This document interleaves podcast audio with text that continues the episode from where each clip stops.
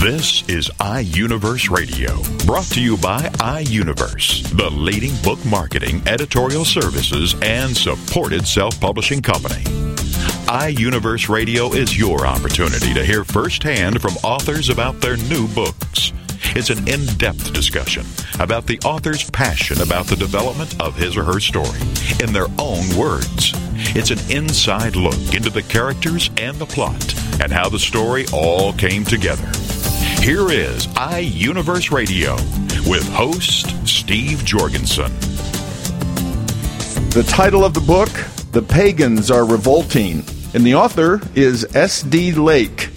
And Stephen joins us now on iUniverse Radio. Hello, Stephen. Hi, how you doing? Well, before we get into the details, uh, for everyone's overview, I'm going to read a few things you have written about your book to give a general introduction. You say this this book is a commentary on this present culture of death and hedonistic unrestraint based on the concept of naturalistic secularism and godless nature worship, which advocates for a worldview which has no room for Christianity with its paradigm. Well, that is a mouthful, but at the same time, it just zeroes in on your view that we talk about Christianity, but there's a lot of gray areas here, aren't there? That's what a lot of people are going down this road. Is that what you're saying? They're, they're in the the shadows and not the pure gospel. Well, just yeah, that's my uh, understanding as, I look at the culture that they're just they're trying to throw off any kind of uh, moral restraints based in quote uh, other people's ideas of what what morals are and what people should be doing. You also say, I want the reader to come to understand that the culture war is now. What do you mean by the culture war? Well, the uh, this has been going on for a very long time. I mean, they threw prayer out in the '60s out of the public schools, and uh, the educational system now is really they are mind benders. They are trying to shape uh, the next generation into a secular society where there is no room for uh, quote unquote religious values, uh, where everything um, pretty much is what whatever you believe in your heart, that's good enough for you, and it's very subjective, and everybody has their own idea about what is good or what is bad, and nobody can really judge the other person's view, and that battle is now because this next generation that's coming up, right from the get-go from the public school system, that's how they're trained to think, and the uh, teachings of any generation will be the laws of the next generation as these young people graduate and become our politicians. And you also give a clarion call, I would say. You say now is the time to stand up and be counted and not to wait because once a generation of God haters is raised up, then morality will be in the garbage and a culture of paganism will prevail until the country falls apart. Wow, you say it, and uh, that really that shakes my heart. Even as I wrote it, it shook me because uh, that that is the uh, direction that the country's taken now. And the older generation, I say older, I mean people who uh, probably are baby boomers. Uh, they're the ones now that uh, need to stand up and cast a vote for uh, for values and morality based in the Christian tradition, which is what the country was basically founded on our Constitution and that's being thrown out the window along with the Christian values. And you talk about the family. Now, how does the family play a part in all of this?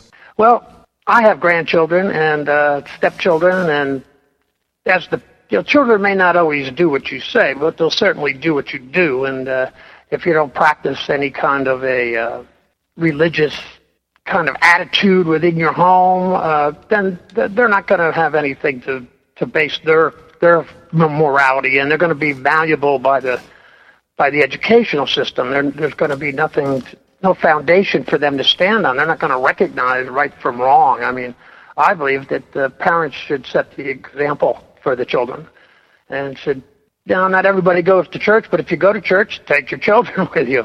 You know, if you read your Bible, then read it in front of your children. If you pray, pray with your door open. Pray with your children. Uh, if you believe in your Christianity, then you should practice it. And you should practice it with your children because they're going to be raising their children and they need something that's going to set an example other than the secular culture. So what? In my opinion. so You talk about Christianity and Jesus Christ uh, must be demonized and discredited. Uh, is is that totally happened, or are we still on that path? Uh, what degree has this occurred?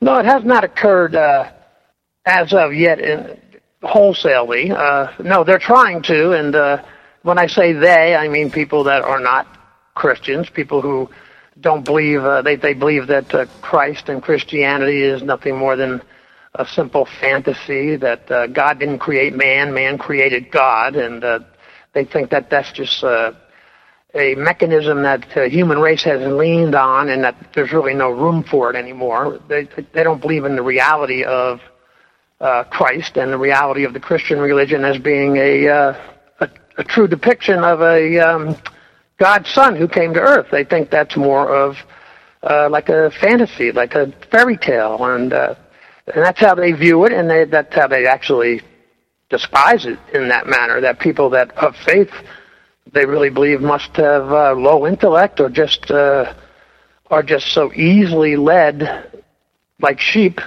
because uh, they they can't imagine how anybody could possibly believe that. And secularists, um, they have their own views, and now they may believe in spacemen, but they don't believe in God. So that's kind of interesting, in my opinion.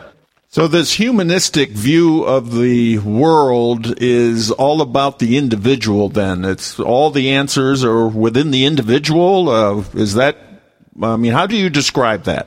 Well, yeah, that, all the answers of being in the individual, that's, uh, that's kind of like um, Eastern religion where uh, you are God and uh, you have all the answers within you. I think uh, some of the present day um, fad cults or fad religions kind of uh, expout that same kind of thinking that you are everything you need within yourself. You are all you need, and uh, I believe that that's not that that's a fallacy because uh, in Christianity we're told to lose ourselves and to find our worth and our our um, acceptance in God. Uh, it's hedonistic or narcissistic to think that we're just so wonderfully great in our own right. That's uh, people they get they get their egos up and they go astray and they just think that everything that they think, do, or want to do is correct. And uh, one of the things that Socrates said that he thought was rather humorous was that people who are wise in one field seem to think that they have all the answers in every field. So some people who are maybe would be very successful as actors somehow think they're really tremendous philosophers, which is not the case. Well, that seems to uh, sum up much of those in Washington, D.C. today as well. well, pretty much, yeah. Now, you also say uh, ever any reference to God and the faith of the founding fathers of the Constitution must be rewritten or minimized as to having influenced the writing of the Constitution. So that is a prevailing attitude as well. Well, yeah, they they. Uh, well, I keep saying they, but I, I the, the, powers that be that are secularists, uh, that don't want any God in the public arena, they would like to, to have you think that most of the founding fathers were deists, uh, which is really not a Christian. A deist is not a Christian. A deist is a person that may say that there, yes, is a God, and he started the universe, but then he he left it. That he is no longer involved in it. He is no longer involved in the lives of people. He's no longer to be prayed to, that he is hands off now on the human condition. And they would like the, you to think that the founding fathers were all deists, but they weren't uh, followers of the Son of God, Jesus Christ, which is, if you read the early writings in this country, and not just the writing in the Constitution, but of the signers of the Constitutions and their personal correspondence, they're all Christians. They all believed in Jesus Christ as Lord and Savior. And they, they thanked God for this country and the blessings on this country. But the way it is in the educational system now is that they want to put Jesus Christ on a shelf with every other possible philosophy and just put them right up there and they're all equal and nobody's better than anybody else and you can you can worship a tree or you can worship Jesus Christ. It really makes no difference. And they'd really prefer you worship nothing other than Mother Earth and the power of nature and evolution, which is what caused all this to come about in their minds. You've been involved uh, in a prison fellowship ministry since uh, 1993, and and uh, you've gotten uh, you're a mental health counselor. Uh, how did that experience uh, mold your thinking about uh, writing this book? Well, it it really did have a great influence on it because I see the people that I came to counsel with within the prison system through the chaplaincy, which is a Christian, a Christian focus, a Christian worldview. Uh, almost to a man, none of them had any foundation in a belief system about anything. They were sec- they were secularists. They thought to believe in a God or uh, that you had any kind of a responsibility to uh, to live your life in a certain manner was nonsense, and that's how they kind of went their own ways. And uh, most of the people that I had counseled with personally uh, were somehow always hooked up in some kind of a self-serving substance abuse or drugs or just illicit sex or just uh, a devil may care attitude about life. Uh, you know, eat, drink, and be merry, for tomorrow we die. They had no focus on the future and no hope for the future. And that's most of the people that I have run across. Your book is broken down into three sections. Uh, give us kind of an overview of the different sections. Well, the first I didn't title the sections. Uh, the, the, the first section is more.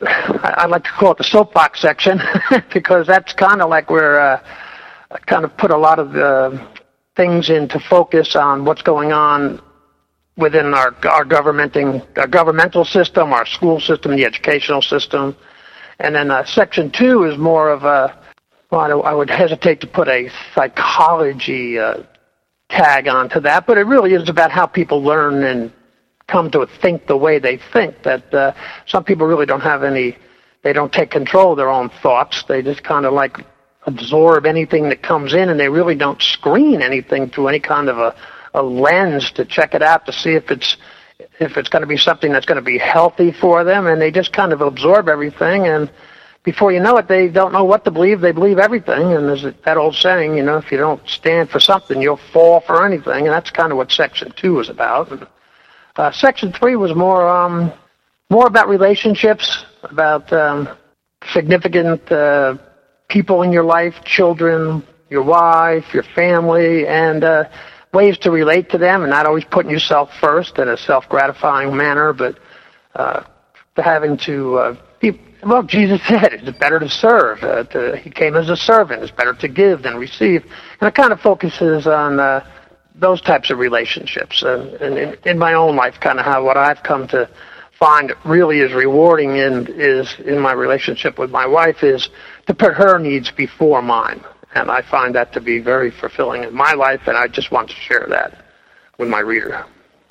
Well, a real key, as you point out in section two, uh, the real key is we have to educate the young, don't we? We have to t- get them back to the basics of, of the foundations of this country, uh, upon the Constitution, about upon our belief in God, or there probably isn't any hope for the future.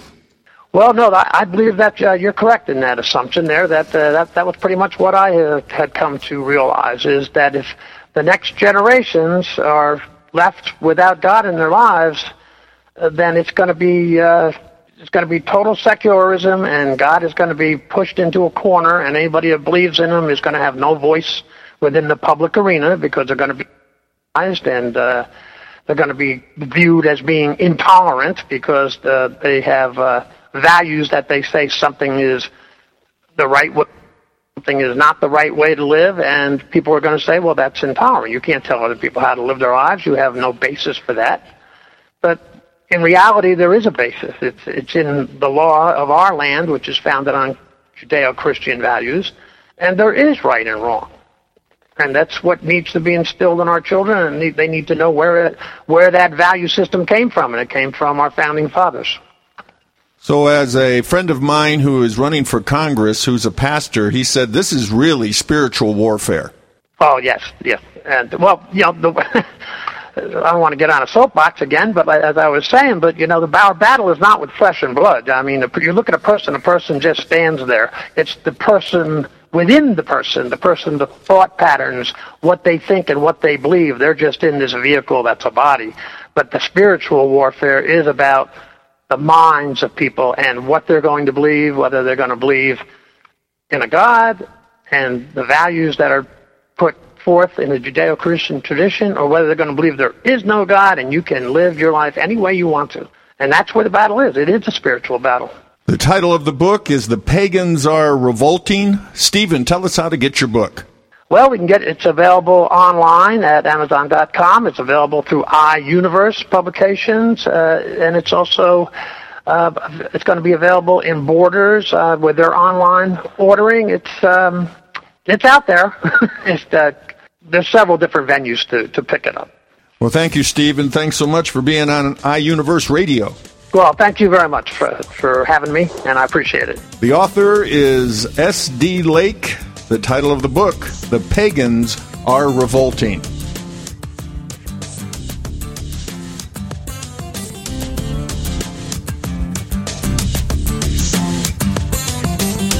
You're listening to iUniverse Radio. We'll be back right after these messages. Get ready for the Not So Soccer Mom Tuesday afternoons at 1 Eastern, noon Central on TogiNet with Jill Hickey. You name it, from politics to pop culture to Jill's search for the perfect bronzer and chicken salad. The Not So Soccer Mom will weigh in on it all. The sentence, I have no opinion about that, is one that Jill has never uttered. In the early 90s, Jill finally decided to put her thoughts, opinions, mom advice, love of pop culture, hummus, and Starbucks, working out, cosmetic shopping, and politics into an actual website, and thus NotSoSoccerMom.com was born. Shortly after her fourth child, a boy, Jerome, now she's really got tons of topics to share with you. This is Laugh Out Loud Funny, and we're not kidding. What's a loud Nebraska girl who lived in Little Rock for many years and now is up in the Northeast doing? Chronicling her opinions on everything. The wheels aren't off yet, but it's close. It's the Not So Soccer Mom with Jill Hickey, Tuesday afternoons at 1 Eastern, noon Central on TogiNet.com. What's your story? Are you living it? Well, you could be. It's What's Your Story with Hillary Bilbrey. Friday mornings at 10 Eastern, 9 a.m. Central on TogiNet.com. Her passion is helping others discover, create, and live their personal brands. Yep, you heard me. You have a brand. No different than Coke, Pepsi, or Nike. You are a walking, talking, living, breathing brand. You're not a logo. You're not a tagline. The choices you make become the path you take. This is your brand. Now, live your story. Your brand is not just what you say it is, it's also what others say it is. So, what are you communicating? And how can you create an authentic brand? We'll take on these challenges with What's Your Story? Every week, Hillary will feature teens, moms, and organizations that are learning and living their story. Now, her passion is to help others discover, create, and live their personal brands. To find out more, go to inspiredbyfamily.com. It's What's Your Story with Hillary Bilbrey. Friday mornings at 10 Eastern, 9 a.m. Central on TogiNet.com. Welcome back to iUniverse Radio with host Steve Jorgensen. The title of the book, Stan's Leap, and the author is Tom Duerig, and Tom joins us now on iUniverse Radio. Hello, Tom. Hello. Well, this is a adventure story, probably people's worst nightmare, who are traveling to get stranded on an island. Well, why why take that twist? Why ta go down that road? What was fascinating to you about creating these characters and this incredible, you know, story of survival? Well, I've always been, um, I guess, intrigued or interested by uh, all the great castaway stories in history. You know, Mutiny on the Bounty is probably the the greatest of them all. And um, whenever I read these things, I find myself wondering if something like that could really happen today, or whether it's a thing of the past. And uh, if it could happen, then uh, what would it be like if uh, there were ordinary people, not adventurers but vacationers, that were were trapped? And I guess uh, I just started writing, and I didn't really know at first where it was going. It was just a way of trying to find out where it would go. Uh, so in the end, it was a lot of fun, and the story actually went a very different way than I expected. Were you right that the most difficult part was coping with the characters that had a very different idea where the book should go? In the end, they won. But they, that's right; they did win. And, So what did they? You know, they. it- It's something that uh, I hear all other authors talk about how their characters take on a life of their own. Well, that's really true, and and you know it was my it's my first novel, and it was something I guess I never would have believed or imagined.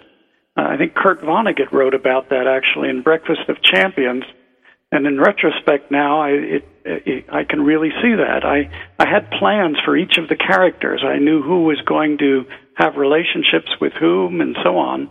And in fact, they didn't listen to me at all. They they they went their own direction, and uh, and it was a lot of fun to see see what they did. Why did you choose Henderson Island? Now, this is a real place. This really exists. It really exists. Uh, Henderson Island is um, the most remote I- island, probably the most remote place on Earth. It's uninhabited. It's never been inhabited. And uh, it happens by coincidence to be just 100 miles away from Pitcairn Island where the mutiny on the Bounty um, uh, mutineers went uh, to escape from the British. Um, so I guess I kind of researched. I needed an island that that was really very isolated and that could make the whole story plausible. And I stumbled on Henderson Isle, and the more I read about it, the more fascinated I became with it. Um, and the fact that it was near Pitcairn Island only made it more intriguing because the history of Pitcairn is uh, is an astounding story for those that don't know it. Well, this is so fascinating to you that you're actually going there. You told me to Henderson Island to see I, it firsthand. I've arranged the trip. That's right. Uh, I'm. I estimate that somebody goes there about once every two years and there is a, a very small trip going there uh, next year, and I'm I've booked a, a place on board. You can't fly there, and there are very few uh, ships that go there, but uh, I'm looking forward to it. The characters all start as normal people, people that we all know. You say that's the idea. Yep, I I actually started by having prototypes, people I knew, and I thought, let's see how this person would uh, respond and how they would behave in this kind of an environment, but they sure changed.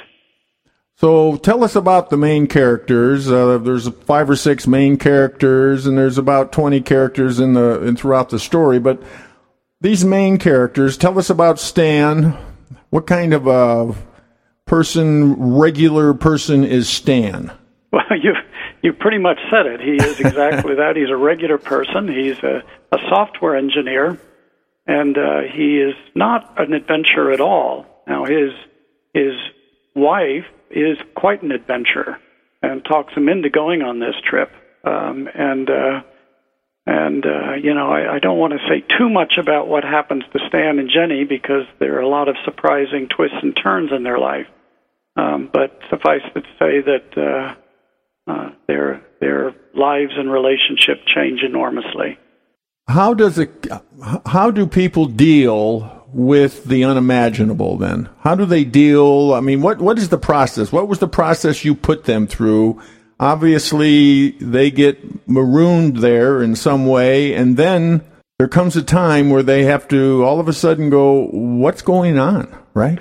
Yeah that that that was uh why why are we still here? Why aren't we rescued? Right exactly. Why didn't the plane come and pick us up? And when the plane is day is late on the first day, well, you can cope with that. And the second day, you, you can cope with it. And then after a few days, you start to wonder what's really going on.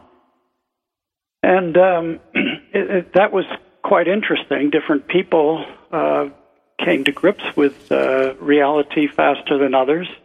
And then there were different schools of thought once they did. Should they try and leave the island on their own?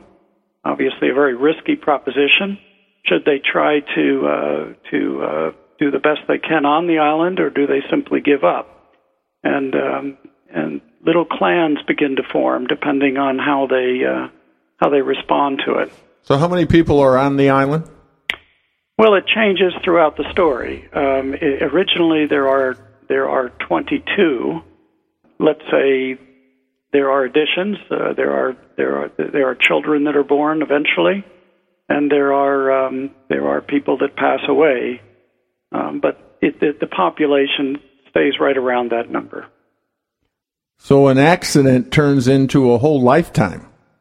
An accident turns into a whole lifetime. That's right. How did you? Uh, how did Stan? Uh, who who is the leader here? Are there different factions uh, developing? It sounds like there are. There are. There are three factions, each with their own leader, and uh, there's with different, one, probably with different uh, criteria or not or agendas. Uh, very different agendas. And there's one overwhelming leader or personality. Uh, Chemo is his name, and he is in fact the, uh, I guess you could say, the chief of the island, uh, the person that uh, that uh, uh, is responsible for the resort when they first land, and he becomes an overwhelming character, neither good nor bad, controversial, I guess you.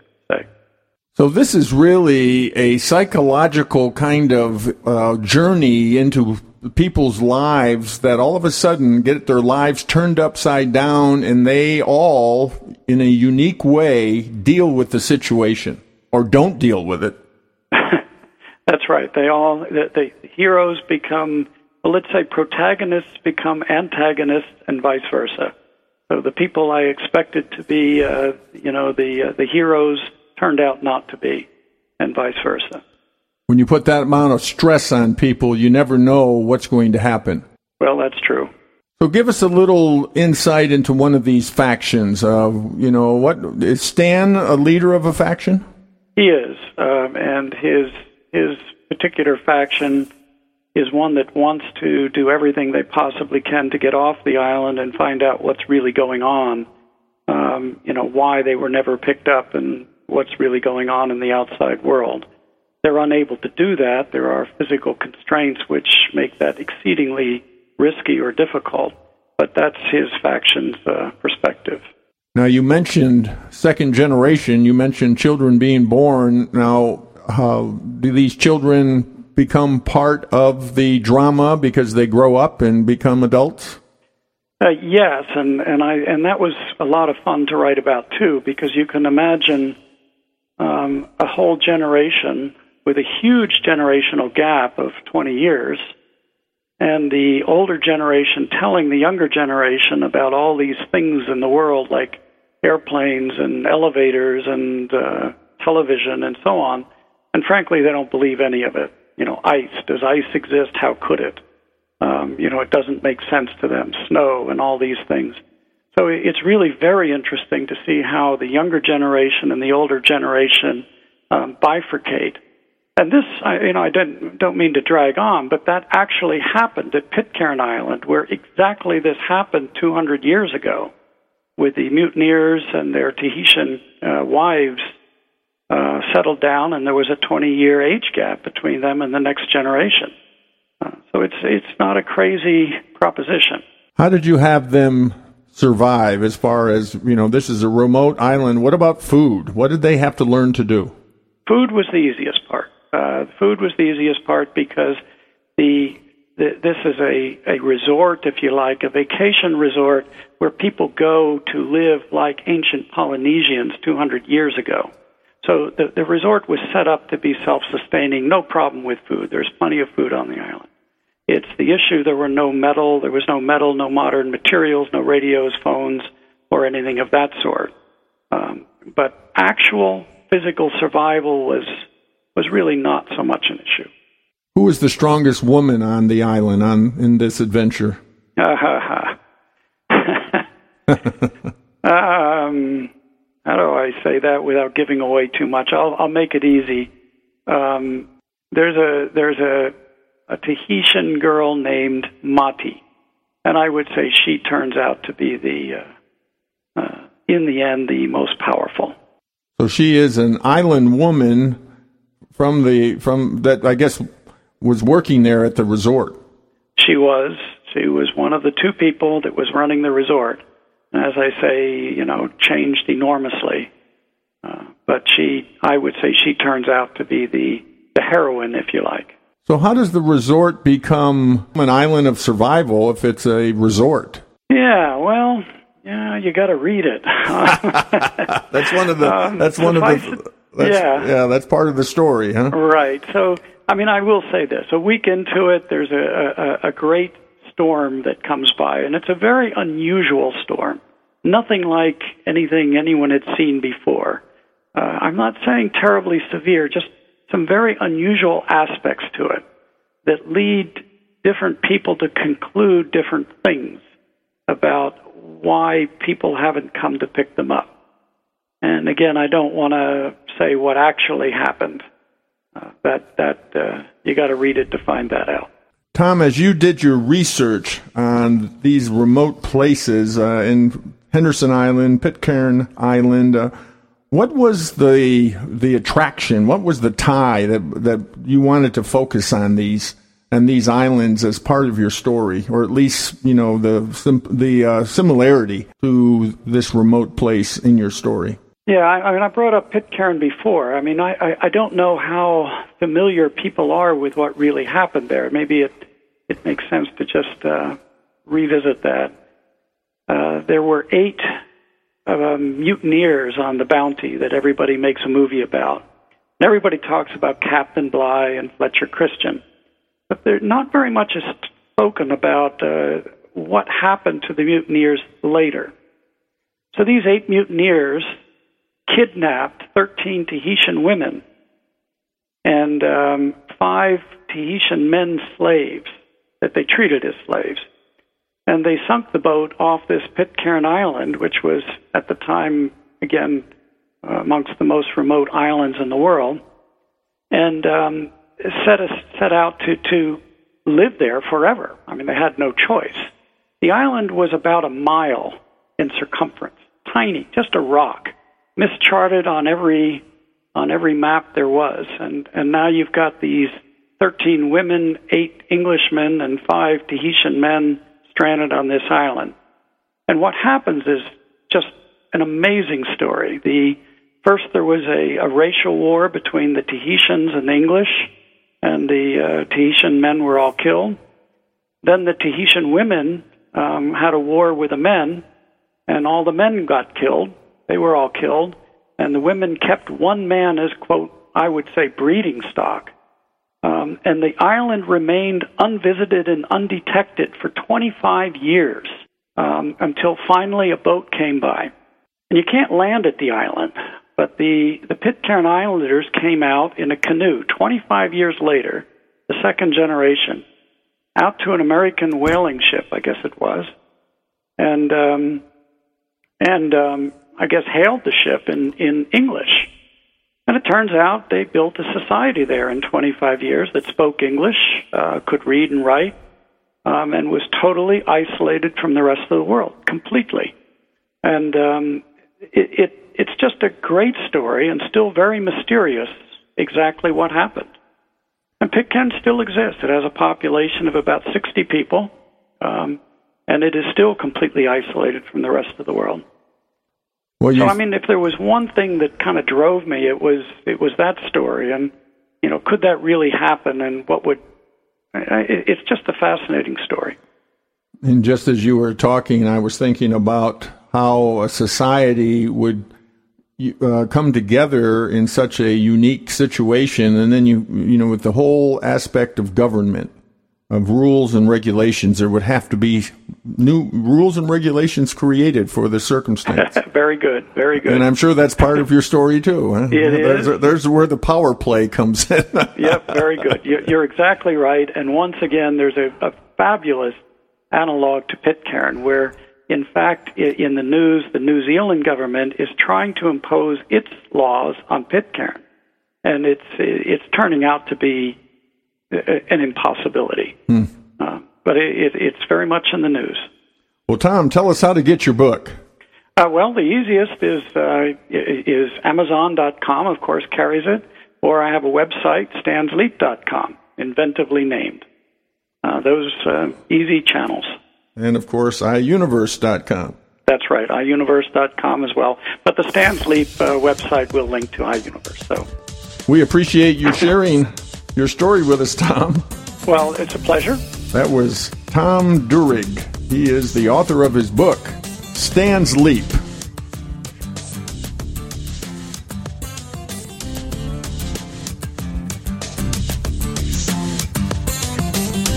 You're listening to iUniverse Radio. We'll be back right after these messages.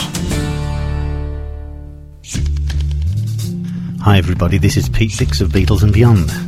Why don't we all come together and hear some of the tracks off the latest Beatles release on this radio station?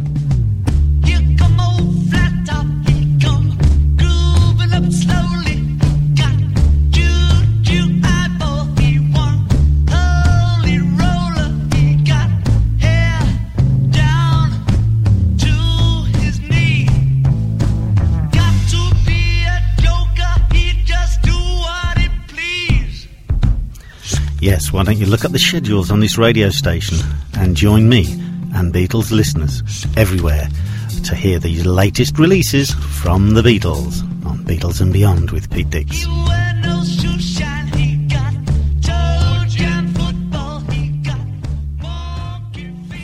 Girlfriended is on TogiNet. Thursdays at 10 a.m. Eastern, 11 a.m. Central, with your hosts Patty Wyatt and Lisa Jernigan. This show is your chance to share, learn, laugh, and connect with other women. The girlfriended Principle was born out of loss. Lisa had recently had her mother pass away from cancer, and my mom um, was murdered. A man just walking into a room and started a 23 second shooting spree. I think one of the things we both realized going through those tragedies that you can be extremely okay and be extremely sad. Check out girlfriended.com and then be a part of Girlfriended, the radio show. Thursdays at 10 a.m. Eastern, 11 a.m. Central. You know, your boyfriend or, or your husband or whatever, they don't totally understand that emotional side to women like another woman does. And I think that's so important just to have mm-hmm. somebody that you go, she gets me. Check out the website, girlfriended.com. Don't miss Girlfriended with Patty Wyatt and Lisa Jernigan. Thursdays at 10 a.m. Eastern, 11 a.m. Central on TogiNet.com. Welcome back to iUniverse Radio with host Steve Jorgensen.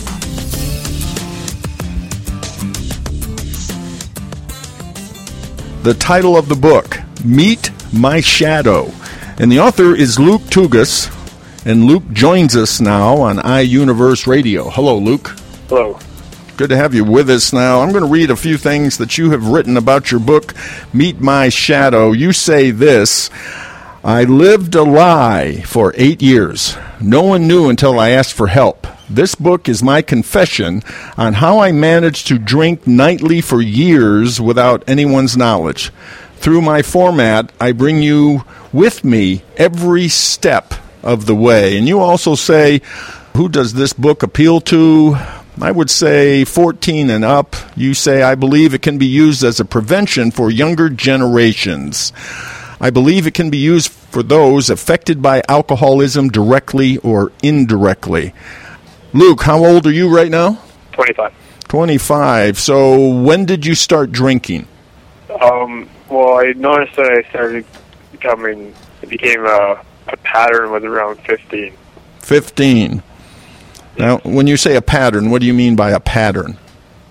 As in, it was happening on a weekly basis instead of just one every few months. Okay. And then at 13, I, I tasted alcohol at 13, and then at 15, it kind of became more regular. All right. Um, why would you say at that young age it became so regular? Uh, it was uh, relieved pain, uh, took away memories, Okay. thoughts, and it just kind of helped me sleep. I didn't really know what I was doing at the time. I didn't know if it was bad. Didn't know all that stuff. Right. Your friends were doing it, so you, it was okay, right? Yeah, my friend, we would do it once in a while together, but I started drinking alone at 15. Oh. I would I would find some uh, hard hard liquor samples around the house, and then I'd just go in my room and drink that. And so at that time of, of your life, of course, you're not thinking at all that uh, you're using alcohol as a, a crutch, as a, as treatment for your pain, right? No, not at all. It, all you no know, education. yeah, all you know, you just feel better. Exactly. At least you think you feel better, right? Yeah, for sure. So when when did you become aware that you were I guess lack of a better way to say it that you were an alcoholic? When did you become aware of that fact? Uh, I'd say about 18, 19, when I got to university, um, I started studying psychology, and I'd be reading the books, and after a while, I started realizing that I was already a st- statistic. Sorry, I can't say that. Yeah, statistic. You're already a, a category, right? You fit right in. Yeah, exactly. Um, so yeah, I, I would be reading stories as I was drinking and go, okay, um, there's definitely something wrong here. And then I soon found out that it was alcoholism. Because as you read that, you went, "Oh my goodness, that's me." Yeah. So when you realized this, what did you do? What what was the? Uh, I mean, did you decide that you were going to stop at that moment in time? Uh, that's when I started with uh, self-help attempts to get uh, quit, but um, none of them worked. I try I, at this time I started seeing a psychologist, um, where I just kind of paid to lie because like when I finally told him, it was hard for him to understand, and then I soon left after that. And there were just a bunch of other ways I tried to quit. I tried meditation. I tried books, finding a girlfriend, all that kind of stuff. Mm-hmm. But nothing worked. No, not until I uh, I caved and I decided to go to AA. Tell us about the first experience. It's your introduction in your book, but tell us about going to AA for the first time. If you can remember all those feelings and everything that was racing through your mind. Um, I felt defeated. Uh, just knowing that, just walking into the room, seeing all the people there, and I was the youngest by a good 20 years, and it just, I felt lost, didn't know what I was doing. I did not feel good about it in the least because I didn't want to quit at this point. So I knew that it had to be done. It was a pretty tough feeling, tough pill to swallow. But after a while, after a few meetings and getting uh, accustomed to it, it, it was, started feeling pretty good. So after that first meeting, and you at all didn't feel like you should be there, or you didn't fit in, or you you know you didn't relate to these people. What brought you back to the second meeting? Um, well, when I first got sober, uh, I went to the meeting, and then I only went to about four after that for about a month, and then I had a slip. So it, that, the first time, I don't really count it, just because it never really worked on me. I, I never accepted step one. So you were in denial the whole time, as probably they would say, right? Yes, absolutely. So I, I never really accepted it that I had a problem until I went back out and had that slip. And then when I had that slip, I said, okay, well, there's really no way out of this now. So after that, I went, after a couple of weeks of drinking, I went back and I went to 35 meetings in 35 days. And that's kind of when I just started going with it and realizing that it's okay and I'm better off uh, in AA. And I started enjoying it. 35 meetings in 35 days. Uh, these people became probably uh, like family. Yes, uh, they would do anything to make sure I would stay sober, and they didn't even know my last name. So, just that fact right there meant a lot to me. And yeah, it was, I learned a lot from them. They they told stories of how they got to where they were, and it really helped put my life in perspective. So that really, the AA meeting is really people sitting in a, in a group just telling their own uh, latest uh, life story, I guess, right? They're, the good, the good and the bad. Yeah, in a sense, uh, we always have topics of the day, and uh, usually we'll, the the topics bring out a drinking past, and we start talking about that, and then just kind of how we hit that downward spiral, and then how we got back back up. How did you overcome any kinds of fears or anxiousness about really sharing with these people who were really strangers at first? Uh, it took a while. Um, they would ask me to speak. I wouldn't speak for a bit, but after time and just listening to all their stories and seeing how open they were and how comfortable they were talking about their own problems, like they could laugh at their problems. And for me, that was a big thing because at this point, I was just such a wreck, and I thought I was pretty ashamed. I still wasn't telling anyone about my drinking. I was going to meetings in secret, and uh, just to see these people be able to laugh at their issues was pretty huge for me. And with time, I was able to just open up. So, who was the first person, a friend or family, that you told you were going to AA? Um, well, first person I'd say would actually be my aunt.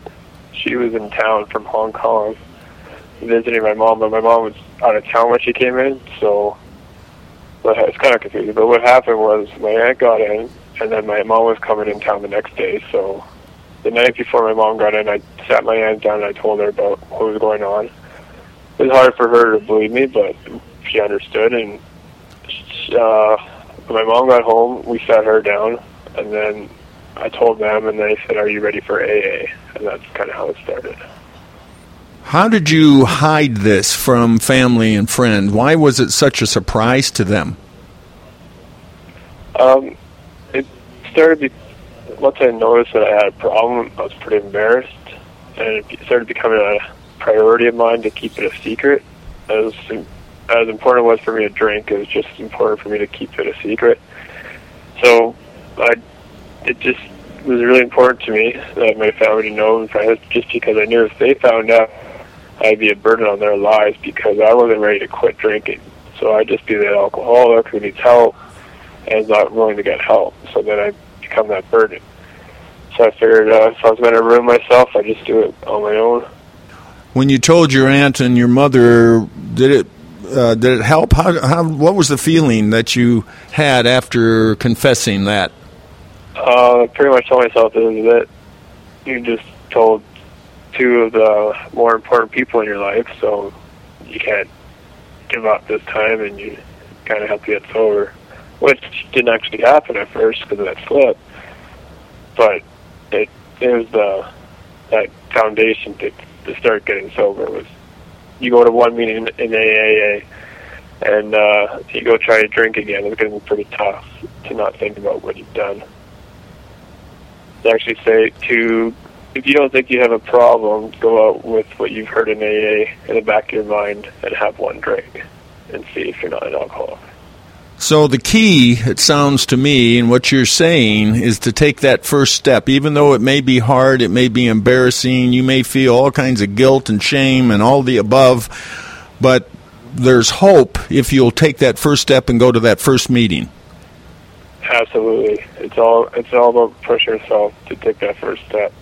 I believe the hardest part for me throughout everything that I've gone through in the last ten years was that first step to say, okay, I have a problem. I have to go to AA. Now, in your uh, answers to our questionnaire, you say that the bathroom floor, there's a section called the bathroom floor. Um, I'm, I'm picturing you on the bathroom floor, is what passed out, I guess. Is that? Tell us about the bathroom floor. Oh, that was kind of the peak of. Uh, the hangovers, I would say. Okay. Um, for a while there, I'd wake up and I'd be so sick and just weak that uh, I'd go throw up, and then I'd just lie there on the bathroom floor staring at the tiles for hours. Wow. My goodness. And sometimes you would wake up, and that's where you'd wake up on the bathroom floor?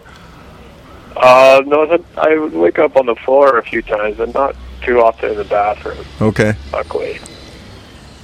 But you you got to know the bathroom floor uh, very well, I guess, huh? You were yeah. It kind of became a spot. Yeah, your, your place. Oh my yeah. goodness.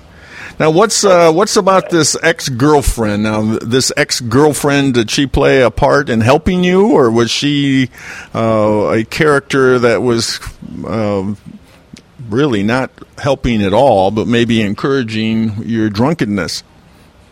No, she definitely uh, helped me see who I became. Um, she's mentioned in the book more just to show what could happen to a relationship with alcohol. Mm. Um, she never knew, so she really didn't play a part in me increasing my intake. But mm-hmm. um, as time went on, I started becoming a worse person each day, and uh, she really helped show me that because I'd have to look myself in the mirror after we'd have a fight and whatnot. And then when she finally broke up with me, I was like, okay, if you lost that girl, you're you're really messed up because yeah, she she fell for me and I fell for her, but I didn't really see there was a chance of losing her. But then when uh, alcohol takes over your life, it's kind of hard to keep a relationship. So I just wanted to show that. The title of the book, Meet My Shadow. Luke writes three words that best describe his story. He says, disturbing, honest, insightful, and the characters, real people with real emotions. And you say the fun part, Luke, writing this was that you know that you're not that person anymore. Good feeling, yes. So, uh, as some would say, you're 25. You're a recovering alcoholic. Uh, do you? Do they tell you you'll always be an alcoholic, so you have to be on guard the whole time? Uh, yes. Um, there's really no way. There's no cure, which I'm quite okay with because I have a better life without alcohol. So I'm not really desperate to find an answer of how I can drink again without having a problem. Um, so yeah, alcohol for life. I'm pretty okay with that. And you have a future now. You didn't have one Yeah. for a long time. No, uh, I kind of had a fake one in a sense because I was going to school, but at the same time, I didn't see a life past 25, so I didn't really. There was definitely no future there. So now you're back in college and you have hope for the future. Yes, I do. Well, good for you, Luke. So good to have you on this show. I know that many young people, especially, will benefit greatly for you sharing your story, which is a hard thing to share. Obviously, there's a lot of things that you wish you didn't have to talk about. We salute you, Luke. Thank you. Luke, tell us how to get your book. Um, you can purchase it at uh, Amazon.com or Chapters Indigo or iUniverse.com. I'm starting to get it into the bookstores around me locally, but in the United States, it's just online right now. Very good. Very good. Well, thanks again for being with us. All right, thank you very much. That was Luke Tougas. He is the author of his book, Meet My Shadow. iUniverse Radio is brought to you by iUniverse, the leading book marketing, editorial services, and supported self publishing company. iUniverse Radio is produced by TogiNet Radio. Radio with a cutting edge.